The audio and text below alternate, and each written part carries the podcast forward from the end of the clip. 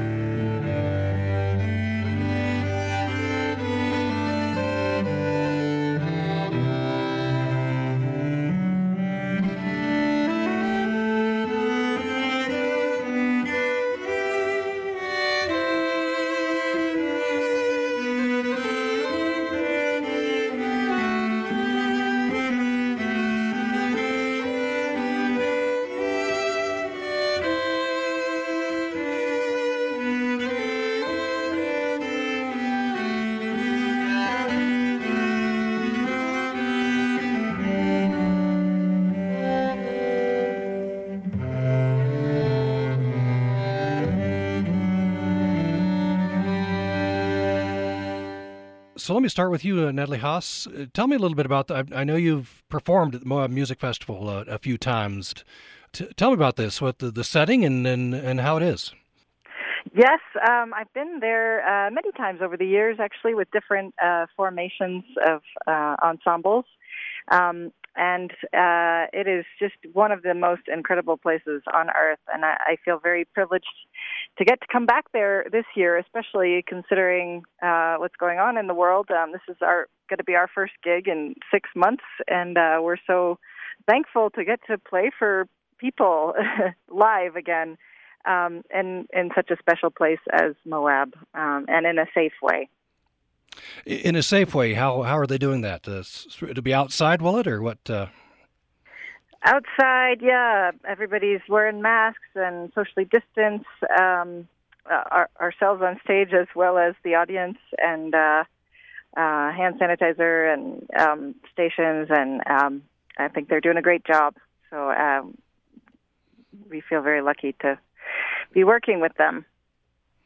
Alasdair Fraser, these are these are strange times. Uh, I imagine not performing as much, or are you back to performing a little bit?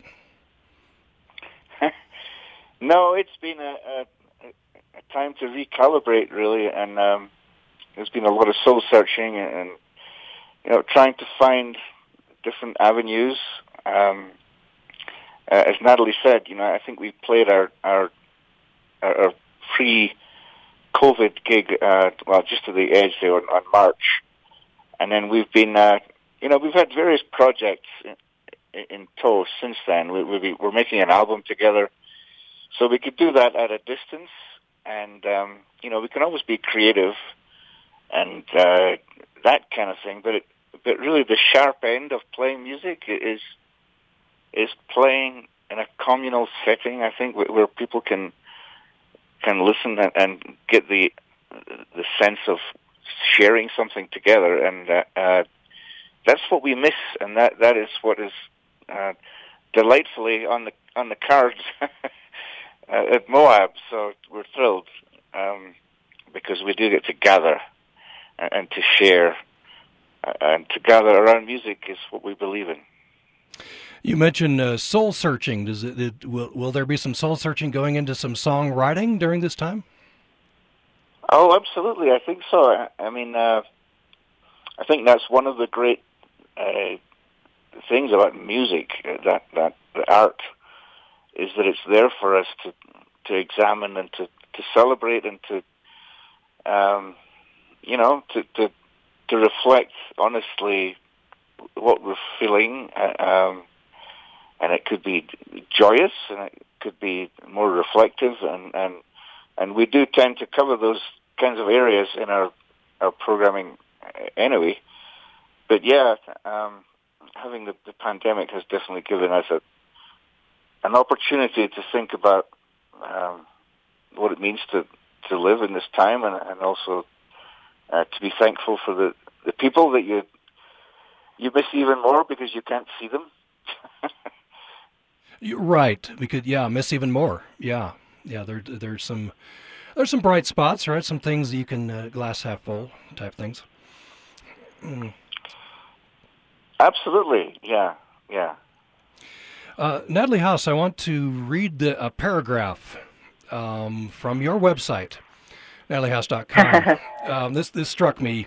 Uh, so you say the world at large, and especially musicians, are having a rough time now uh, looking at canceled gigs for the foreseeable future, in addition our, to our entire livelihood being threatened as to what we do, bringing people together, is no longer safe. If and when we overcome this and come out on top, it'll be time to rebuild and rethink. On the positive side, we will always, all caps, always need music. Hopefully by summer, and by that I mean fiddle camp time, we will be ready to gather again, gather again and celebrate being human together with the aid of music and dance to help us process our emotions and rebuild our communities.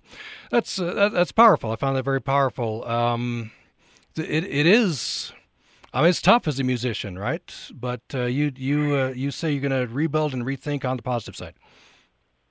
Absolutely, yeah, and and um, I think I wrote that back in March, um, and so I was hoping it would be this summer, but now it's probably looking like next year at least, and you know, so much uncertainty. But um, we do, as Alasdair was saying, it's been a, a good time to do some soul searching and just be thankful for all of the amazing times we've had playing music, traveling the world, building communities at fiddle camps and um, throughout the globe. And uh, these are the people that we're we're missing right now, and we're trying to find ways to to stay connected with each other, even if it's not in person. Um, and I, I just find myself being so grateful for all of these uh, communities um, that we're not able to connect with in a in a uh, a physical way right now, but still feeling very connected to, um, despite our distance.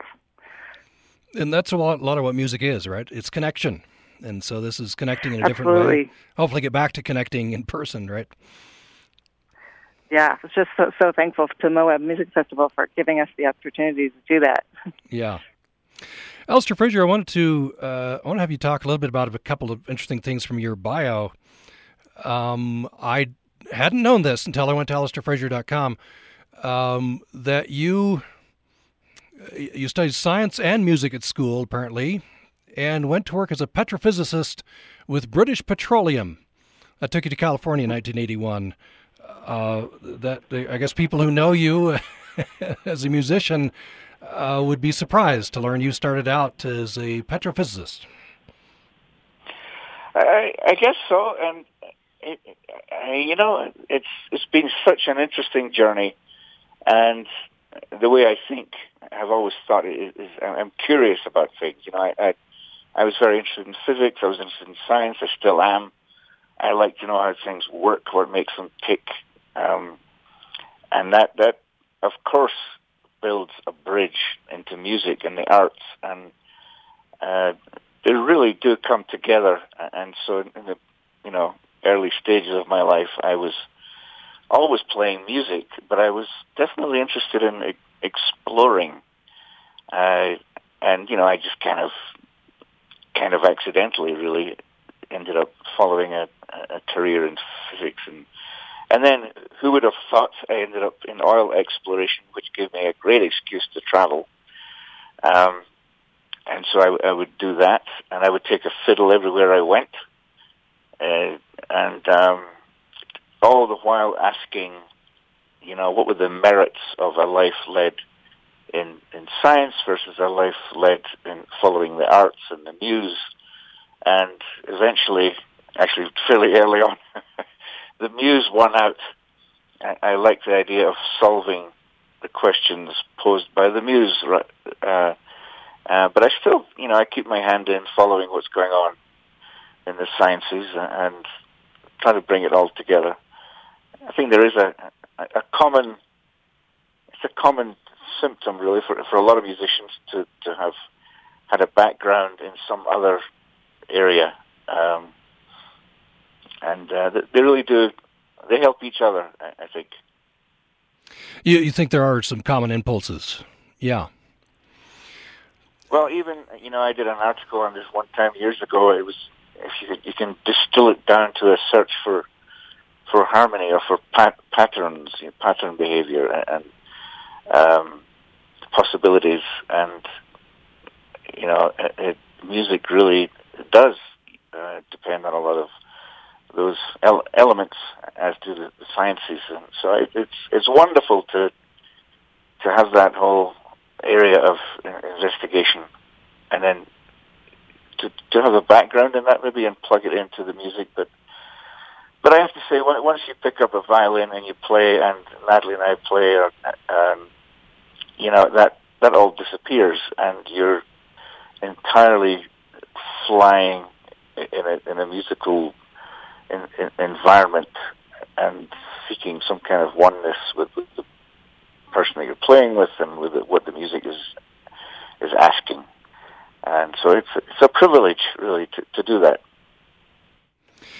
So Natalie Haas, uh, you went to Juilliard, I think, right? What was what was your goal? What what did you think you were going to end up doing? well, unlike uh, um, these people Alasdair's talking about who had a previous career, no, I, I kind of knew from the beginning that I wanted to go into music, and having discovered uh, traditional music at a very early age through Alasdair, actually in his fiddle camps um, in California where I grew up. Um, I went to Juilliard because it was kind of my only uh, opportunity to, to study music, even though, uh, I mean, uh, most uh, classic, most cellists, I should say, um, have a classical music background, and uh, I did start with classical music, um, but then discovered that there was this whole other world out there of uh, music surrounding the fiddle um, in various uh, parts of the, the world. Mostly, the ones that I came in contact with were from North Atlantic Celtic music and um, music from Europe and um, North America as well. And uh, so, um, yeah, I went, I went to Juilliard kind of knowing I wanted to study music, not really having many opportunities in this country to study traditional music in a college setting. Um, so I, I just wanted to become better at my instrument. So I, I did Juilliard for four years. Uh, it took to get my bachelor's degree, but Alistair and I were actually touring um, that entire time um, with our fiddle, cello, Scottish music duo, and uh, continued to do that once I, I ended my conservatory studies. So um, I, I'm very feel very lucky that I was informed um, by that wonderful um, education and and getting a, a good solid technique and. Uh, um, and just now I'm able to use that to, to play the, the kind of music that I love. You're listening to Access Utah. We are revisiting a uh, conversation from September of this year, uh, in which we were previewing the Moab Music Festival with uh, three of the artists who were to appear uh, there in September, which they did. And we're talking right now with cellist Natalie Haas and uh, fiddler Alasdair Fraser. Later in the program, we'll be talking with violinist Charles Yang. Support for Utah Public Radio programming comes from our members and CAPSA, a nonprofit rape crisis center, providing free and confidential services for Cache and Rich counties, including support phone line, rape exam advocacy, and clinical therapy. Information at capsa.org. Support also comes from USU's College of Agriculture and Applied Sciences, enhancing lives through education, discovery, and outreach, and training tomorrow's high school agriculture and technology teachers. Information at caas.usu.edu. Hey, I'm Noel King from NPR. We are proud to make this public service available to anyone who wants to listen to it. But when it comes to funding this station, we need everyone who can to pitch in. You've taken an important step by being a listener. And today is Giving Tuesday. That's a perfect time to take the next step. Here's how to support the journalism you depend on. You can take that next step by making a donation to Utah Public Radio at upr.org or on the UPR app. Thanks for listening to Access Utah. I'm Tom Williams. Ahead of the Moab Music Festival in September, we talked with three of the artists who were set to appear there, uh, which they did. Uh, and uh, of course, the festival was uh, uh, had to adapt to COVID, but uh, many of the venues are outside, and so they were able to go ahead. we are talking right now with Alasdair Fraser and Natalie Haas. Later in the program, violinist Charles Yang. Alasdair Fraser, I wondered, uh, tell me a bit about, uh, I guess, searching for a, cellist, finding uh, Natalie. Uh, on your on the website, uh, you say since 2003, Alasdair has featured a duo with cellist uh, Natalie Haas, restoring the wee fiddle with the big fiddle partnership that flourished in the 18th century Scotland. So that this this flourished earlier. nowadays, we you know until I guess you and Natalie started touring, you, you wouldn't have thought about a fiddle and cello with Scottish music. Yeah, it's such a beautiful thing, and you know, it, going back to that inquisitive mind that I, I can have sometimes. I, I grew up in Scotland playing traditional music, and like Natalie, you know, I was I was also playing in classical areas, but I, my my soul and my heart was interested in following the, the story of traditional music, my own culture, and where the music had been and where where was it where was it going and how how could I have a voice in it, and how could I share my my joy of it? And I would play for many years with a, with a pianist, uh, which I loved, and I would play in smaller ensembles. But I knew that the dances that that were very popular in Scotland, in Perthshire, in the, in the countryside, and also at the at the large gatherings in, in the city, at the assembly rooms in Edinburgh, for example, in the 18th century into the 19th century these dances were played for by a fiddle and a cello, and the fiddler was was um, you know playing a lot of the, the fashionable dance tunes of the day, and the cellist would be making up uh, an accompaniment to these tunes, and that was the dance band of choice in Scotland, in the village hall and in the the, the great gatherings. And so I, I I began to wonder what happened to it. You know, why why did people stop doing that. And uh, of course, largely that would takes us to the piano, and the piano kind of um, elbowed out the cello a little bit, as it did in some Baroque uh, musical areas.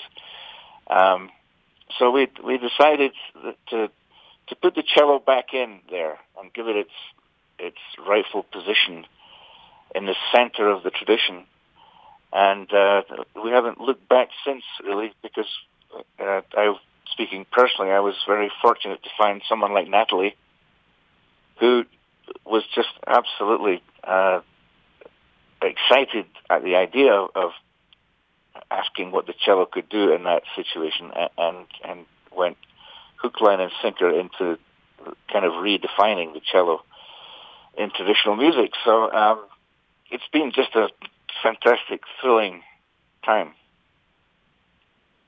I'd like to get your perspective on that, uh, Natalie. Um, redefining, rediscovering, exploring what, what uh, cello can do in traditional music.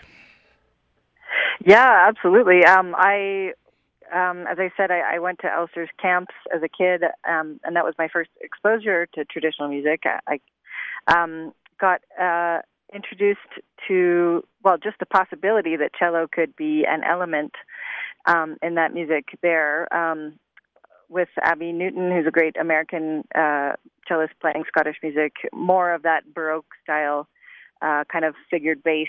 Um, so that that's what people had been doing up up until then in Scottish music, and and I was um, coming to it not you know as an American, um, as an outsider, uh, learning this music that wasn't my own. So I, I felt sort of more of a creative license to to do my own thing to it. So I was he- very heavily influenced by, um, especially by Alasdair, but also by um, some wonderful uh, pioneers of the string world. I think we're we're living through a really exciting age for for string music, and uh, in the last twenty or thirty years or so. And um, Darol Anger, who's a wonderful fiddle player and uh, founding member of the Turtle Island String Quartet, um, he uh, pioneered this rhythmic technique called the chop, which I adopted for myself um, and started using in, in Celtic music, and um, that just opened up my whole palette to, you know, uh, expanding the cello's vocabulary to make it less of a bass instrument and more of a percussive instrument. So that's uh, kind of been my my personal journey. Um, just trying to develop all the possible colors that I can that the cello can make. It's a very versatile instrument. It can play melody, it can imitate a guitar or a harp or a bass or uh, many other things. So I've, you know, and especially with just the two of us in in the band, um, it's uh, very liberating for for me to. Um, have a, a very broad scope of uh, experimentation available to me of of all the different kinds of sounds I can make, and and so we're we're still exploring uh, what these two instruments can do together, uh, even after 20 years. uh, even after 20 years, yeah. Uh, so tell me about the latest. Is is Ports of Call? Is that the latest recording? Yeah, that one came out. Uh, uh, it's been three years now, I think, and we've been working on the newest one since then. And uh, we're we're kind of taking our time and, and getting it just the way we want it. So that one should be coming out very soon as well. Uh, Alasdair Fraser, anything you want to say about the, the, the one you're working on now? Yeah, um, I'm actually well. Of course, we're always excited. I think Natalie and I have said a couple of times in this, this um, interview that we're, we're, excited, and I think that that is a. Um, it's amazing to to to have music in your life in that way, and to have it be that real, you know, and in the moment and, and alive, and uh, because we're not only playing the music from our our heroes in the past, going back through the centuries, we're asking questions. You know, we're saying, "What now? What if?" And so, a lot of increasingly our our palette, our, our repertoire is um, original composition. Um, and this next album that we're about to put release um, it's entirely uh, our own compositions, and all the albums have had a, a smattering of our own compositions, but this next one is is a, more of a statement in, in that direction. Uh, you know, we we've lived in the music, we've experimented with it, we've tested it, and then and then you take these ideas and you fold it into something new and put it out there. Um, so that, that's what the next one is about, and, and it is it's exciting. It, it's a you move forward in trepidation when you when you're releasing something that's that personal. And I'm delighted to say that Natalie has uh, many more composi- of her own compositions on this next album, uh, which again we are excited about. And um, yeah, it's it's very as I say, alive. The music, traditional music, is often thought to be uh, old music, but in fact, the, the, health of a tradition is dependent on how how well it it renews itself, you know, going forward. And I often think about that in the you know in the 18th century when they were composing these fiddle tunes for the dances. These were brand new tunes that were written on demand because there was a hunger for that music, and uh, that continues now. The, the, there's a very healthy uh, scene around uh, traditional music, and part of that means we have to create new material. Mm. So that's that's the, the, goal right now. I see in your joint website, which is Alasdair and uh, Natalie.com, there's a there's a video of uh, I don't know, this might be new music string sessions Alasdair and Natalie. so, yeah, uh, take a listen to that. Uh, Natalie, I wanted to ask you. Uh, we just have a couple minutes left here. I was tooling around both your websites. You have the joint website, and then there's nataliehaas.com, and there's alasdairfraser.com. Um, all those websites, there there's a there's a taste. You have some songs that you can listen to, and uh, from your recording called Abundance, there's a song I was uh-huh. I was enjoying this, and then I then I was then I read uh, what the words mean. It's it's the song "On the Wings of a Scory." Oh yes, yeah. Tell, there's, tell there's about that. Great imagery with that with that um, tune. It's it's a actually a modern. Alasdair was talking about the living tradition, and it's a modern tune from the Shetland Islands. And when we say modern, we probably mean in the last 30 years or so. Unfortunately, the the guy who wrote it, Michael Ferry, uh, passed away um, when he was uh, quite young, and this is probably maybe 15 years ago now or so, 20 years ago. Um, but anyway, the the story is that he was uh, watching his cat play outside in the garden, and uh, this uh, they call it a, a scory in Shetland. It's kind of like a large gull um, swept down, landed, and uh, the cat was very curious and, and jumped onto the back of the of the seagull, who then took off with the cat on board. Um, and uh, Michael witnessed this whole scene uh, happening from his uh, window and um, wrote a tune about it. It definitely merited a tune. yeah. I'm not sure what the outcome was, if the cat survived or or what, but it's it's nice to sort of want to you, you get to make up your own ending. it, it's it's quite the image. It's quite the image. Um, yeah. and, and, as you say, we, you know, and Alistair did as well earlier in this interview. We we tend to think of traditional music as all being having been composed way back in the in the day. So it's interesting to have you know quote unquote newly or newish composed traditional music. Absolutely, yeah. What wonderful new tunes out there um, from all over. Yeah. Uh, it, it, Alasdair Fraser, do you have a do you have a favorite tune, favorite piece of music? I guess it's probably what you're working on lately. oh wow! Well, you know, when you're in the middle of a project, your your head and your heart is absolutely full to bulging with the material that you're working on. um, you kind of, miss, especially when you've created it yourself. You're, you're kind of massaging it and you're thinking about it. You're about to release it, and, and uh, so you become cons- consumed by it.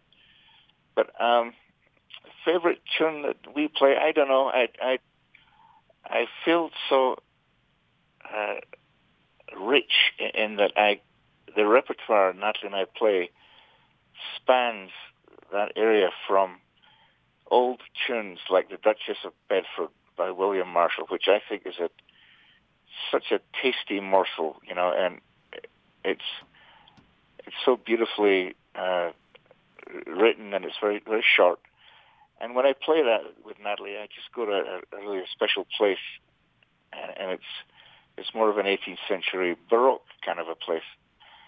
And then when we play some of our other material, which is much more wild dance music, or it's more um, uh, questioning, as I say, compositionally more of our original material. Uh, that gives me a different kind of a, a thrill to, to, play that. So uh, I think just I just celebrate the richness and, and the breadth, the breadth repertoire that we get to dip into. Hmm. Uh, so, final question, uh, Natalie. The same question to you. Do you have a favorite tune, piece, album? Yeah, well, oh man, of our own music. Uh, yeah, or anything. oh, that's a that's a hard uh, question. Uh, yeah, I won't help you um, at all. I won't narrow down. um, well, I was actually looking forward to see what Alasdair's answer would be about uh, tunes from the new album because uh, he hasn't actually told me what his favorite piece is yet.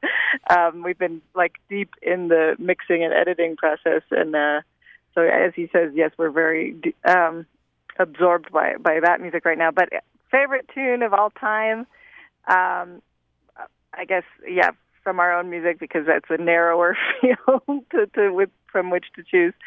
Um, it's actually uh, not our composition. It's um, and this is this is still my favorite tune of all time. It's one that we recorded, but it's uh, written by a Swedish guitarist from the band Väsen, a traditional trio from Sweden, and uh, they're uh, just incredibly inventive uh, musicians and um, still my my favorite uh, band to listen to.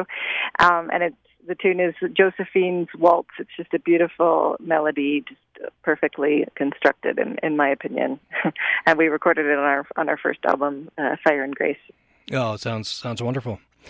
Well, we uh, reached the end of our time, and it's it's been a pleasure, uh, Alasdair Fraser. Thank you so much. Yeah, it's a pleasure talking with you. And uh, Natalie Haas, thank you. Thank you for having us. My conversation with Alasdair Fraser and Natalie Haas. I wanted to go out with this segment with a wonderful uh, tune which you can find on Natalie Haas's uh, website, and we uh, we talked about this uh, near the end of this interview. This is a playful tune about a kitten riding on the back of a gull. This is called "On the Wings of a Scory." Let's go out this section with this uh, piece, about three minutes.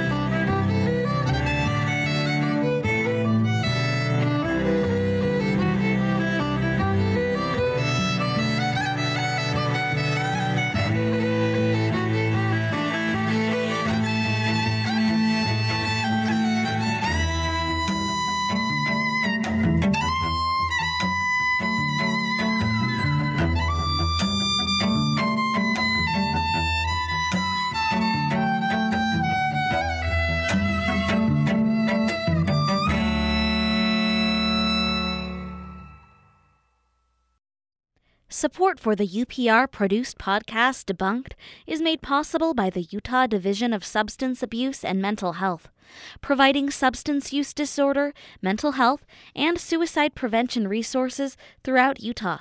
Information at dsamh.utah.com.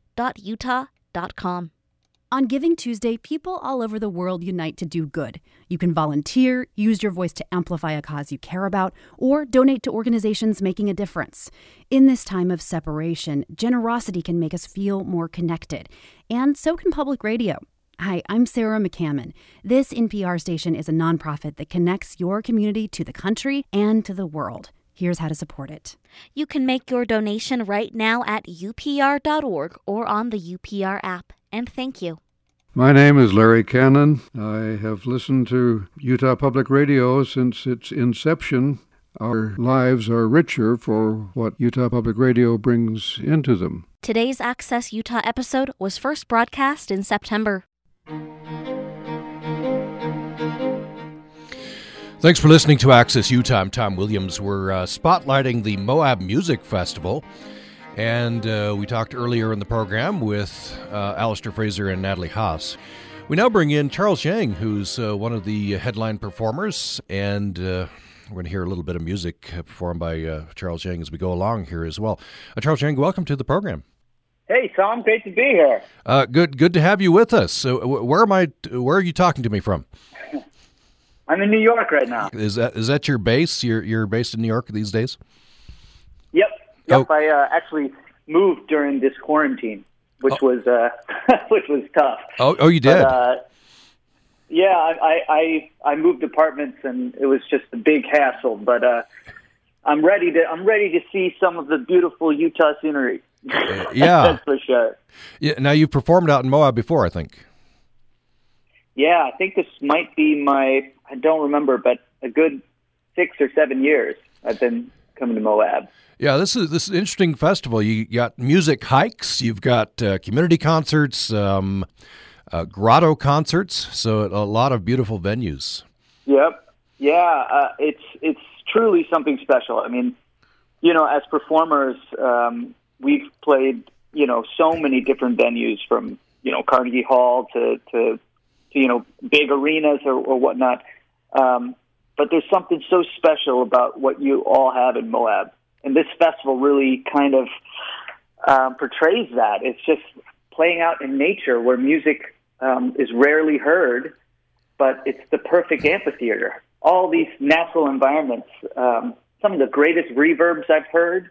You know, some some incredible acoustics within the grottos. It's just it's unbelievable and it's magical for both the performers and the audience members. It, and it, and especially now during these times where we can't perform indoors at these uh, concert venues. This is the perfect um, venue. you know. So uh, I'm imagining, as a performer, the pandemic can't help but have affected you, right? Uh, fewer performances, maybe. Oh, sure. I mean, it's all yeah. Usually during this time, we're just um, well, any time we're on tour. So uh, just having a four month break of, of four months of no no touring was just such a I haven't felt this since college, you know, this mm. kind of lifestyle and and of course it's heartbreaking. So many concerts canceled, so many organizations um, have needed to fold because of this pandemic. But the music lives on, and uh, the musicians are. Uh, I think every day we've been being creative and practicing at home. It's just that there's so much. The silver lining is that there's there might be so much creativity that comes out of this. And um, just listening to Natalie and Alasdair play, it's, it's unbelievable. I, I'm such a big fan. Uh, I want to talk about uh, crossover. You've been uh, described as a true crossover artist, a pioneer who can hop between classical, popular music, bring fresh ideas to fans of both the genres. That's quoting the Texas Observer there. Um, so you're, you know, performed with Time for Three and collaborated with uh, Peter Dugan and uh, Jake Shimabukuro and um, Jon Batiste and many other artists. Tell me a little bit about this. You, this this taste for, uh, I guess you you want to include a lot of different music genres. Yeah, yeah sure. I mean, crossover is a it, it's it's a term. I, I guess the the real thing is just yeah going doing different genres. You know, crossing over really it's just a term that the industry uses. But um, for me, it's it's um, just being curious with music, and I've always been curious with music. It started with you know learning the blues uh, from where I was born and raised in Austin, Texas. And, and and transferring that over to how I can input that in my classical um, livelihood, uh, but I soon realized that everything I learned in classical, different styles, Baroque, Romantic styles, contemporary styles, all the styles that we play in classical music is technically different genres, just put into one category. So um, there's just so many different styles that you can hop between. And for me, I just went the extreme. You know, I, I, I I'm really curious about um, as I said, blues and and R and B and pop, and um, trying to bring that over. Just bringing different audiences to different um, genres of music and letting them explore what they might not think they like. You know, so uh, that's a big part of why I love playing music. now, I understand on uh, Time for Three, you uh, you sing, right? There's there's two two violinists who are also vocalists, and I guess the the double bass player is vocalist as well. Yeah, so we all sing. Um, I sing lead, but um, yeah, it's it's it's a it's a complete. Uh, you know, it's just the three of us, and and we create all these sounds. So we think of each. We think of our instrumentation as three uh, three, you know, three voices on on our instruments, and then three more voices on our voices. So six uh, voices total, and and it's great to have this limitation and just to create within those confines. Um, so yeah, it's uh, it, it, it's a lot of fun. I found two other members in my, you know, the, in this group that are very like-minded. Same with Peter Dugan, who I collaborate with all the time. We're very like-minded, curious, and uh, I just love working with people like that. You'll be performing a concert with uh, Peter Dugan, I understand, at the at the at the Moab Music Festival. Yep. and it, it's kind of mysterious. On the website, it says program to be announced from the stage. It'll it'll be uh, classical and jazz and a bunch of a bunch of stuff. Yep. Well, um, uh, another thing we like to do uh, is it, it, there's the element of surprise sometimes, you know, with the set list and it's like if you went to a Rolling Stones concert, you wouldn't get a program of all the songs they're going to play uh, back to back, you know. so for us, just that kind of to curate how the program works, song after song, is is uh, what we like to do, and that's what we're going to do in, uh, in in the show in Moab. Well, I want to get this in. Uh, I went to your website, uh, by charlesyangmusic.com, and you got some got some great music there. Um, and I, I, pulled a bit of uh, the you you soloing with the uh, uh, Erich uh, Korngold violin concerto. We'll we'll play that at the end of the concert. Uh, but this was just so oh, cool. fun. I had to I had to pull this at least part of this. Uh, you and Peter Dugan. The video is set, I think, out in Colorado, uh, but you're you're doing an homage to to Morricone. Uh, yeah. The, the, the good, bad, and the ugly, and, and I think you call this the bad and the ugly or something. Yeah, yeah, that was fun. Yeah, uh, so so uh, you're on the violin, and Peter Dugan is what is he playing? The... He's playing. Uh, Peter Dugan is first of all, he's you know the host of NPR's uh, From the Top, that is one of the greatest pianists out right now.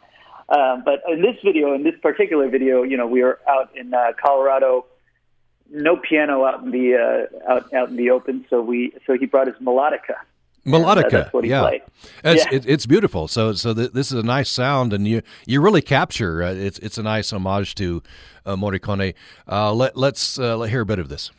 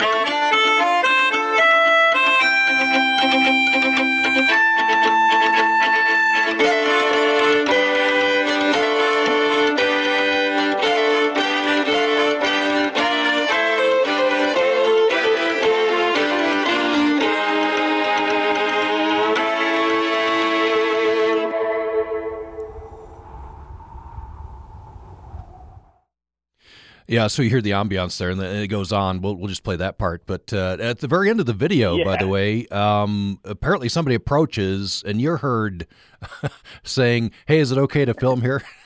Apparently, was. Yeah. I mean, the whole thing was a silly video, and uh, we were actually there for uh, the Gateway Canyons uh, retreat. Uh, they, um, uh, yeah, there's a great kind of think tank, and we performed there. And we were just playing out in this kind of open field, and and um, I guess uh, someone that worked there drove by, and it was totally cool that we filmed there. He was just making, he was kind of double checking what we were doing because we were doing all these takes. it was just silly what we were doing. Yeah, check it out. You can find it on Charles Yang's uh, YouTube channel. Uh, it's just beautiful. a couple of these great performers just out in the wild having some fun with with uh, Morricone. Um, I wonder what uh, you, I mean. You performed everywhere, right? Uh, not literally everywhere, but uh, m- many of the great concert halls performed in some of these great mm-hmm. outdoor settings. Uh, do you have a, a, favorite venue? Whew, that's a that's a hard one. I I mean, every summer I I, I you know I, I look forward to Moab actually, and I'm not just saying this because we're talking about Moab. Moab seriously is is a magical place, and you know of course, I can say, you know, we, we played the Musikverein um, this last year uh, in Vienna, which was a great hall. Um, of course, Carnegie Hall and, and some great, um, yeah, famous halls, but there's nothing like playing Bach uh, in the mountains. And that's something that I've done a couple times in Moab, just in these grottos, playing the Bach chaconne um, in the middle of nowhere where it seems, but the acoustics are perfect it actually the grottos look almost like an amphitheater because of how the water has just kind of dug into the land and it just produced this beautiful um yeah just a beautiful natural hall. So i have to say there's nothing more special than that you know um kind of the unexpected. There's no tech there's no nothing you know we're just playing out in the open and um and it's you're collaborating with nature with uh, you hear bird calls that kind of answer your playing, and it's it really is something special that you can't find anywhere else. No, that, that sounds beautiful. Sounds beautiful. And we're talking with uh, the wonderful violinist uh, Charles Yang. Um, so you're a composer as well. I do, yeah. I do compose. Uh, tell me a little bit about this. Because different musical muscles, I'm guessing, than performing, or is it similar? Yeah, it's you definitely different muscles. You're right, but it's it's it's just something. It, goes back to me being curious about things, and I wouldn't say I'm a I'm a composer like um, a lot of modern composers are. You know, these days orchestrally, but for me, it's more of a, a songwriting approach and uh, just exploring different sounds um, with different voicings. So. Um, I love, for example, with Time for Three, we write, we all write together, um, and it's it's just you know we didn't we didn't train as composers, but we learned from school, you know, harmony and um, theory and uh, and all these kind of voicing techniques that uh, just kind of help bring our ideas to the table, and we we curate that towards our own sound. So I'm not I'm not I, I rarely compose for um, for other other things. It's mainly for either time for three or um, or what what I do with Peter or other collaborators. But it's just it's it's fun to to to be able to create your own thing and perform your own thing like the old masters used to do. You know, Liszt and Chopin going on tour with their own music was just while being virtuosos at their instrument was just so fascinating to me. So um, yeah, I think that I think that started probably in college, and we've been doing it uh, ever since. We love arranging. Um, Peter and I will do a lot of arrangements uh, in Moab, and kind of like the Morricone, but less silly. mm-hmm. Yeah. Um, but just just finding just finding a tune that people have known for so many years. You know, um, uh, some of their favorites, and reimagining them in a way that's fresh uh, and different, not exactly how they've heard it before. Uh, and it goes to classical music too. It's uh, if you find an interpretation that that speaks to you, you know, your own voice. It's it's um, it's something we've trained at for many years. So it all kind of is uh, similar, but yeah, you're definitely right. It's a different muscle.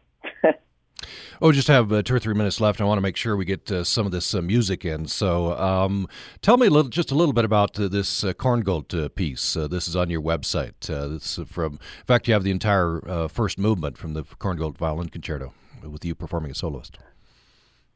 Yeah, um, Korngold's another one of these composers that uh, he is kind of the grandfather of the Hollywood sound, or like uh, movie music, as they said, and and um, a lot of his music uh, was recycled for um, recycled is a terrible word, but he used many of the themes for his concert music as well as his mu- movie music, and this borrows from many many themes that he's written for for the screen. And um, yeah, it's it's one of my favorite concertos. It's so juicy, and I played this uh, at the Crested Butte Music Festival some years ago, and um, yeah, hope you guys enjoy. All right, so the place to go is charlesyangmusic.com. Uh, so we'll go out with this, but we'll say goodbye first. to Charles Yang, it's been such a pleasure to talk to you. Thank you. Tom, you too. Thank you so much for having me. You bet. Let's go out with this Charles Yang soloing uh, with a bit of the uh, Korngold uh, violin concerto.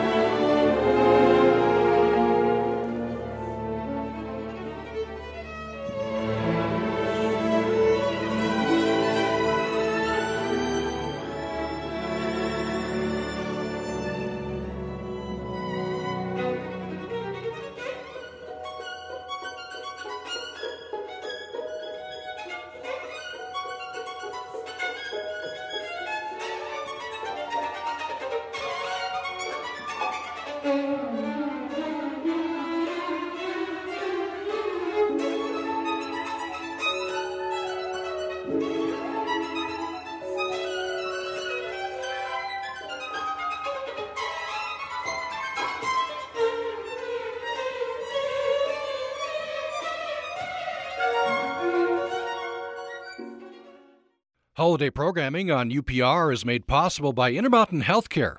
It's still important to stay safe from the virus during the holidays. Please continue to practice social distancing and be diligent about hand hygiene.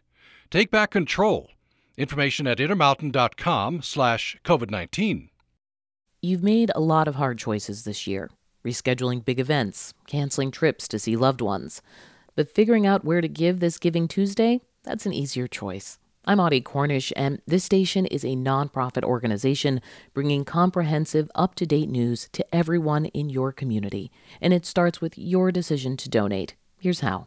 You can support this work by donating now at upr.org or on the UPR app. And thank you. A statewide service of Utah State University's College of Humanities and Social Sciences. This is KUSR Logan, KUSU FM Logan, KUSK Vernal, KUSL Richfield, Moab, KUST Price KCEU, and streaming online at upr.org.